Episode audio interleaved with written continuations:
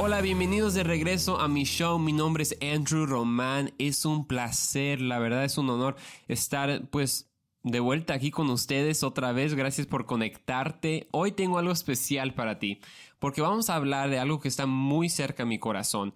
Eh, les he platicado que mi pasión es ayudar a gente para que vivan una vida que haga la diferencia. Eso es lo que yo quiero hacer. Yo quiero, yo quiero vivir una vida que hace la diferencia para Jesús y para el Evangelio y el reino de Dios. Amén.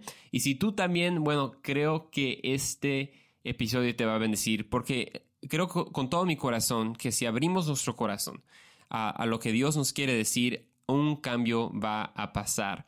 Vamos a tomar un viaje hoy, un viaje a, través de la vida de los primeros discípulos. Y este viaje nos vamos a enfocar en tres momentos específicos en la vida de los primeros discípulos. Porque tú y como yo, también queremos ser mejores discípulos de Jesús, ¿verdad? Queremos seguirlo mejor, queremos ser más disciplinados, queremos ser más apasionados por el, Evangelio y queremos hacer la diferencia. Y si te has preguntado, como yo también me he preguntado, especialmente como un joven, ahorita ves nuestra cultura y todos quieren hacer una diferencia, todos quieren cambiar el mundo. Si es un poquito o si es mucho, todos quieren poner el post que va a cambiar el mundo o escribir o escribir la canción que va a impactar a miles de gente. ¿Te puedo decir cómo puedes cambiar el mundo? Ser un discípulo de Jesús. Así podemos cambiar el mundo. Entonces hay que ver hoy cómo podemos ser mejores discípulos de Jesús. Los tres momentos que vamos a ver en la vida de los primeros discípulos nos van a ayudar a nosotros ser mejores discípulos. Esos son, esos son los, los tres momentos. Vamos a enfocarnos en la invitación, la decisión y la restauración. En otro episodio he también dicho otros momentos de decisión y restauración, pero ahorita nos estamos enfocando en la vida de los discípulos. Entonces, la, invitación de los discípulos, la decisión de los discípulos y la restauración de los discípulos. Vamos a enfocarnos en el primer momento de la invitación. Empezamos este viaje en la vida de los apóstoles en Mateo capítulo 4 versículo 8. Y esto es lo que dice. Dice, cierto día, mientras Jesús caminaba por la orilla del mar de Galilea, vio a dos hermanos, a Simón, también llamado Pedro, y a Andrés que echaban la red al agua porque vivían de la pesca. Ah, mira, pues ahí, por eso me encanta mi nombre. Andrés o Andrew, como me quieran llamar. Los pescadores, no sé si sabías, pero los pescadores no eran individuos de clase alta, o sea, no eran filósofos ni sacerdotes. Y vamos a regresar a este punto. Entonces, manténlo en tu mente. el siguiente versículo, en el, en el 19, dice que Jesús los llamó. Vengan, síganme y yo les enseñaré cómo pescar personas. Muchas veces cuando leemos la Biblia pretendemos que entendemos, ¿verdad? Como que lo leímos una vez y, ah, ok, ya entendí. No, no, pero hay que ponernos en los pies de los discípulos, o sea, en sus zapatos.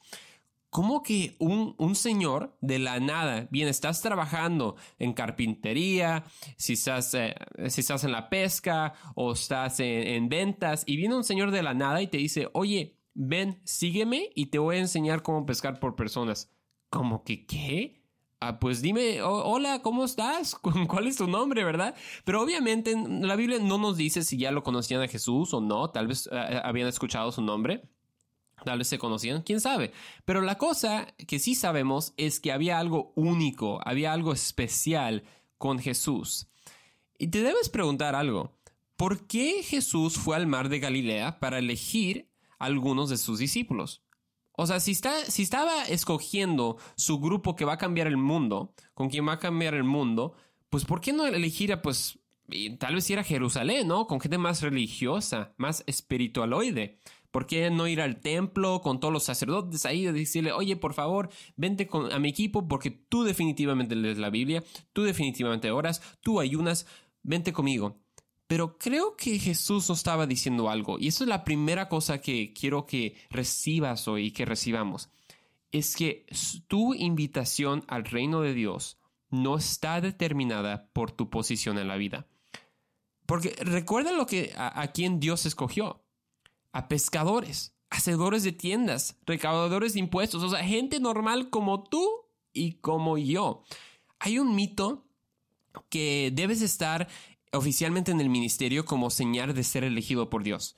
que solo el pastor o alguien en el púlpito es elegido el querubín. Pues sí, claro, si están caminando con Dios, obviamente, ¿verdad? Son escogidos, pero no solo los que están en, en quote unquote en el ministerio. O sea, no se te olvide quién, quién, escogió Jesús. No solo los sacerdotes, también les dio la oportunidad, pero a los pescadores y a los recaudadores de impuestos. Entonces eso significa que como médico, como abogado, como policía, como estudiante, si estás en el kinder, si estás en la prepa, si estás en la secundaria, si, si eres un agente de recepción, donde estés trabajando, ya Dios te escogió. Qué increíble, ¿verdad? Qué increíble, porque a veces pensamos que bueno, cuando, cuando ya, ya, ya sea más grande.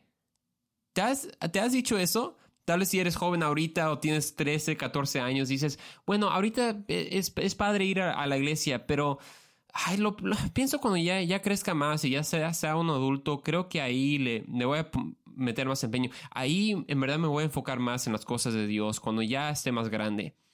Pero no, no, no, eres elegido hoy. Dios ya te escogió.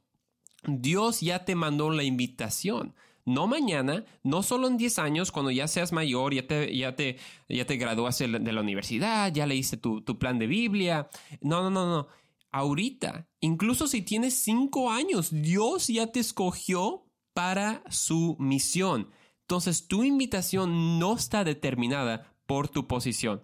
Dilo conmigo. Tu mi, di eso, mi invitación no está determinada por mi posición. Entonces, ese es el primer momento, es la invitación a los discípulos y tal vez te encuentras que nunca has aceptado la invitación al reino de Dios. Tal vez has escuchado mucho de la iglesia, has escuchado mucho de Jesús, pero nunca en verdad has dicho, Jesús, ¿sabes qué? Acepto la invitación a tu reino porque yo quiero ser parte en cumplir tu misión. Entonces la pregunta es, pues, ¿cuál es la misión? Porque si eres como yo y has estado en la iglesia muchos años y has escuchado muchas predicaciones, pues has escuchado mucho que Dios tiene un plan para ti, Dios tiene una misión para ti, tiene un llamado, pero como, pues a veces preguntamos, ok, pero ¿cuál es? o sea, ¿cuál, ¿cuál, es la razón que estoy aquí en la tierra? En verdad, hay un autor que nadie sabe en verdad si Mark Twain en verdad dijo esto, pero dice que los dos días más importantes de tu vida es el día que naciste y el día que averiguas por qué naciste. Entonces aquí estamos nosotros, ¿verdad? Pensando, ok Dios, ¿cuál es la misión de que, eh, a cuál me estás invitando? Y esa es la misión. En Corintios capítulo 5, versículo 18 al 19 nos dice a qué estamos llamados. Y dice, dice esto, Dios nos ha dado la tarea de reconciliar a la gente con Él. Pues Dios estaba en Cristo reconciliando al mundo consigo mismo, no tomando más en cuenta el pecado de la gente. Y escucha esto, y nos dio a nosotros este maravilloso mensaje de reconciliación. Entonces, te dio a ti y, y me dio a mí este maravilloso mensaje de la reconciliación. ¡Qué increíble! Si no sabías tu propósito, ¡Tará! Tilín, tilín, tilín, como dicen mis papás Luis en Cristo en Roma, ¿verdad? De éxito en la familia. Tilín, tilín, ya tienes tu propósito, que es reconciliar gente a su Padre eterno. Como creyente debemos tener es, tenemos la responsabilidad de compartir este mensaje. Entonces debemos tener la perspectiva espiritual del estado del mundo. Entonces, el estado del mundo espiritualmente, en realidad, solo hay tres tipos de personas en este mundo ok, espiritualmente hablando, hay huérfanos, hijos e hijas de Dios y hijos e hijas con espíritu de orfandad. Lo digo otra vez, hay huérfanos, hay hijos e hijas de Dios y luego hay hijos e hijas de Dios, pero que viven como un huérfano, con un espíritu de orfandad. El punto aquí que es que este mensaje es para todos es para los huérfanos que todavía no, no son creyentes y no conocen a su Padre eterno, es para los hijos de Dios que tengan el recordatorio de que son hijos de Dios y no son huérfanos, y para los que todavía están viviendo con el espíritu del mundo, el espíritu de orfandad, que tú tienes un Padre eterno que te ama y ya no debes tratar, ya no debes luchar por ti mismo, Él está luchando por ti. Entonces, este mensaje es para todos. Entonces, todos, no importa en cuál lugar estás, si es en la iglesia, si es en tu trabajo, si es en la escuela, si estás en el supermercado, si estás en Zoom, ¿verdad? Porque ahorita ya no estamos yendo a muchos lugares, entonces te puedes pensar, oh, pues Dios, pues ya no puedo ir a la escuela, pero todavía estás en Zoom, ¿verdad? Todavía puedes usar tu teléfono para textear amigos y eso. Todos necesitan este mensaje de reconciliación con Dios a través de Jesucristo. En, tu lugar de trabajo y otra vez con el mito que la invitación no está determinada por tu posición, entonces no, no debe estar técnicamente parte de, de servir en la iglesia para ser elegido de Dios, aunque Dios sí nos llama a servir. Y también no debe estar trabajando en la iglesia para cumplir su misión. Dios nos ha llamado para que lo representemos donde quiera que estemos. Pero ¿cómo lo hacemos? O sea, mi, la iglesia de donde yo vengo, Viva Church International, decimos que somos la iglesia del cómo. Ok, ok, ok. Andrew, entiendo que la invitación no está determinada por la posición. Ok, entiendo eso. Y también entiendo que mi misión es reconciliar a la gente que espiritualmente hablando son huérfanos a su Padre Eterno. Ok, entiendo esas dos cosas, pero ¿cómo? Pues dime, ¿cómo, Andrés? ¿Cómo lo hago? Bueno, eso vamos a hablar de la decisión que los discípulos tuvieron que tomar. Entonces vamos a una pausa breve, no te vayas porque vamos a hablar de la decisión. Regresamos.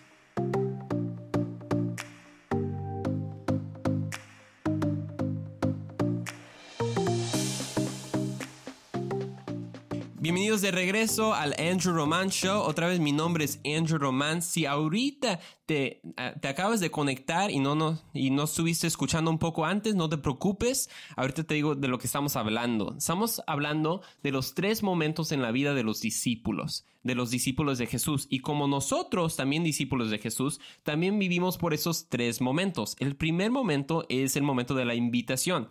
Y vemos como Jesús no solo le dio la oportunidad a los sacerdotes, pero también a pescadores, también a hacedores de tiendas, a gente normal, ¿verdad? Y entendimos que tu posición, tu invitación no está determinada por tu posición, que Dios nos da la invitación a su reino a todos, no importa cuántos años tengas o cuánta experiencia tengas, no importa, Dios todavía te invita. También aprendimos que nos invita a una misión y la misión es reconciliar gente a, al Padre. Reconciliar gente al Padre a través de Jesús. Y nos quedamos en el cómo. ¿Cómo lo hacemos? ¿Cómo representamos a Jesús? Entonces vamos al momento segundo, que es Lucas capítulo 5, versículo 1 a 2. Eso nos dice el segundo momento de la decisión con los discípulos. Dice, cierto día, mientras Jesús predicaba en la orilla del mar de Galilea, grandes multitudes se, se abalanzaban sobre él para escuchar la palabra de Dios. Jesús notó dos barcas vacías en la orilla porque los pescadores les habían dejado mientras lavaban sus redes. El siguiente verso dice esto. Al subir a una de las barcas, Jesús le pidió a Simón, recuerdas que es Pedro, el dueño de la barca, que le empujara al agua. Luego se sentó en la barca y desde ahí enseñaba a las multitudes. Jesús sabía que la mejor manera para compartir su mensaje era subirse a la barca y predicar desde ella. Qué interesante. ¿Por qué estamos hablando de barcas? Bueno, di esto conmigo. Tengo una barca. No, pues Andrew, no, ni, ¿qué, barca? ¿Me dice una barca? No, no, no, no. La barca representa tu vida. Hay que leerlo otra vez con, con eso en mente. La barca representa tu vida. Entonces dice esto. Jesús notó dos barcas vacías en la orilla porque los pescadores les habían dejado mientras lavaban sus redes al subir una, al subirse a una de las barcas de la vida, le pidió a Simón, el dueño de la vida, que la empujara al agua. Luego se sentó en la vida, barca, y desde ahí, ¿desde dónde? Desde la vida enseñaba a las multitudes. Entonces Jesús ha entrado en nuestras vidas, nuestra barca, y ah, puedes decir esto conmigo, tengo Jesús en mi barca. Si en verdad crees en Jesús, puedes decir, tengo Jesús en mi barca, tengo Jesús en mi vida. Pero Jesús no se detiene ahí.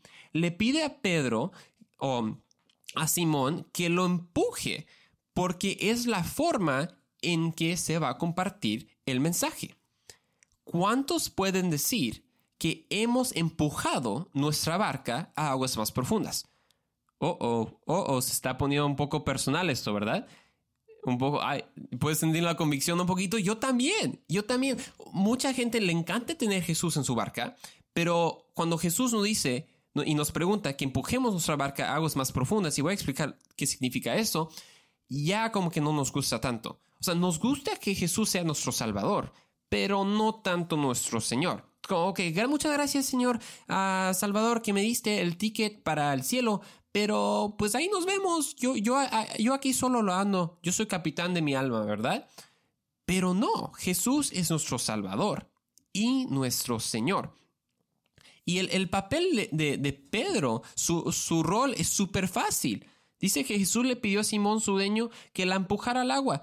Muchos de nosotros tenemos a Jesús en nuestro barco. Venimos todos los domingos, venimos los miércoles, escuchas a, la radio y todo eso. Sin embargo, el resto de la semana, lunes a sábado, no nos esforzamos y dejamos que gente vea a Jesús en nosotros. Tienes a Jesús en tu bote, pero tu bote todavía está en la orilla. Tienes a Jesús en tu barca, en tu vida, pero tu vida todavía está en la orilla. Es una buena pregunta. Yo sé que para mí por muchos años sí, mi, mi, barca estaba en la orilla. Mi barca solo, solo, pues me quedaba con mi fe, con solo no lo quería compartir, la verdad no, no quería, pues, defender cosas de Dios y me quedaba eh, solo en silencio y no quería decir nada de Dios. Pero un día decidí que si yo voy a vivir por Jesús, si yo voy a tener Jesús en mi barca, voy a empujar mi barca a aguas más profundas. Que puede ser más peligroso, sí, pero Jesús está en mi barca. La mejor predicación que puedes dar es en la forma que vives. La mejor predicación que puedes dar es en la forma que vives. Y lamentablemente, sí hay cristianos que dicen que son cristianos, dicen que tienen Jesús en su barca, pero lamentablemente no han empujado su, su, barca a aguas más profundas para que más gente pueda escuchar del Evangelio. Hay gente que nunca va, que nunca entraría a una iglesia, pero sí te va a ver a ti. Entonces mi pregunta es, si nos ven a ti, si te ven a ti y me ven a mí, ¿van a ver a Jesús? Sé que no somos perfectos y no estoy hablando de la perfección, ni, ni eso, ni, la habilidad, pero la disposición, estamos dispuestos a vivir. Mi papá siempre dice que, que Dios no está viendo por, buscando por una vida perfecta, pero una vida dispuesta. Entonces eso significa que si estás en el trabajo, en la escuela, hay pasos prácticos que podemos hacer para representar a Jesús para empujar nuestra barca, ¿no? Aguas más profundas. Los pasos prácticos pueden ser tal vez ser más amables, tener más gozo con las personas y tomar el tiempo para reconocer a las personas que nos rodean. Si estás en el trabajo, trabaja con integridad. No es bueno decir que eres cristiano al mismo tiempo hablar mal a las espaldas de otra gente. He, visto esto en mi propia vida y voy, a compartir algunas experiencias personales.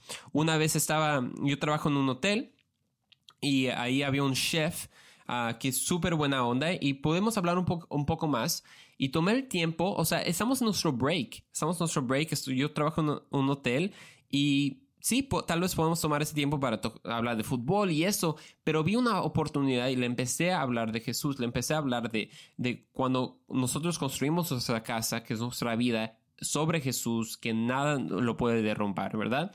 Y, y al final dijo, ¿sabes que nadie me ha dicho eso? O sea, nadie me ha platicado eso. A, veces como que lo, lo, lo sobre ¿no? ¿no? No sé cómo decirlo, pero estamos sobre espiritualoides que como que no, no podemos hablar de, las cosas de Dios si estamos fuera de la iglesia. No, no, no, no. Hay que hablar de las cosas de Dios fuera de la iglesia. Amén. Entonces hay que movernos al tercer momento, momento de la restauración. Los discípulos estaban en, en el, encima del éxito en su ministerio con Jesús. En el capítulo 18 de Juan, las cosas empiezan a aparecer como si fuera el principio del fin. Jesús fue crucificado. Dice que los, eh, los discípulos se, de, que tenían tanto temor que se escondieron, ¿verdad? Estaban cenando con la puerta cerrada, o sea, cerrada con candado, dice. Y luego algo increíble pasa. Simón Pedro dice, y eso es en capítulo 21, creo, en Juan, dice, me voy a pescar, dice Pedro. Nosotros también vamos, dijeron los demás. Así que salieron en la barca, pero no pescaron nada toda la noche. ¿Te ha pasado esto? En los momentos de disolución, en los momentos de cuando estás tal vez has sentido fracaso, no ha pasado las cosas como querían, especialmente en un año que tuvimos el año pasado. No pasaron, pensaste que, que iba a ser el mejor año de tu vida y como que no pasó así, ¿verdad? En, en, frente del fracaso, en frente de la disolución, no, no creo que es una palabra, but disillusionment, en frente de todo eso, de la decepción, a veces regresamos a nuestros hábitos viejos, regresamos a pescar. Recuerda que Jesús los encontró en eso pero regresaron a pescar, regresaron en sus hábitos, tal vez regresaste a tomar, tal vez regresaste a, a, una amistad tóxica, tal vez regresaste a, a, ser rebelde y tener una actitud mala. Pero lo increíble es que dice la palabra de Dios que no pescaron nada en toda la noche. ¿Te ha pasado eso? A mí sí. Cuando regreso a los malos hábitos, cuando regreso al pecado, no encuentro nada. Tal vez me da un sentir, por un momento, pero no, no encuentro nada. Y es algo tan interesante. Volvieron a su antigua forma de, de, su antigua forma de vida. Y me, me pregunto si tal vez en el momento que no has cachado nada, que si todavía estás tratando de pescar ahí. Porque algo increíble de Jesús es que Jesús dice en el versículo 5, dice, al amanecer Jesús apareció en la playa, pero los discípulos no podían ver quién era. Les pregunto, ¿pescaron algo? Y, y Jesús nos está preguntando hoy, ¿has pescado algo? Cuando te apartas de mí, ¿en verdad has pescado? ¿Cómo vas? ¿Cómo vas no viniendo a la iglesia? ¿Cómo vas no respetando a tus padres? ¿Cómo vas no teniendo gozo y decidiendo que el gozo será tu fortaleza? ¿Cómo vas? Jesús nos está preguntando eso, pero lo más increíble es que en el versículo 9 dice, cuando todos los discípulos llegaron a la playa, encontraron el desayuno preparado para ellos. Jesús tiene un desayuno, eso significa que quiere tener amistad contigo, una relación profunda contigo. Él no está aquí para condenarte, está aquí para aceptarte y cambiarte y restaurarte. Entonces, no sé en cuál momento te encuentras en la invitación que nunca has aceptado la invitación al reino de Dios o tal vez te, encuentras en el momento que has aceptado la invitación, pero todavía no has decidido em, hacer, hacer Jesús el Señor de tu vida y empujar tu barca a aguas más profundas. O tal vez has hecho todo eso, pero ha sido un momento difícil para ti. Ha sido un tiempo difícil. Y estás pescando. Bueno, Dios te dice hoy que está aquí para restaurarte. Jesús nunca se movió. En los tres momentos Jesús todavía estaba en la playa. No, no se ha movido. Nosotros somos los que nos movemos. Entonces mi pregunta para ti hoy es no importa dónde estás, lo que importa es dónde está Jesús. Y está aquí listo para aceptarte. Entonces te reto este año, este día, toma la invitación, toma la decisión y deja que Dios te restaure. Nos vemos en el siguiente episodio del Andrew Show.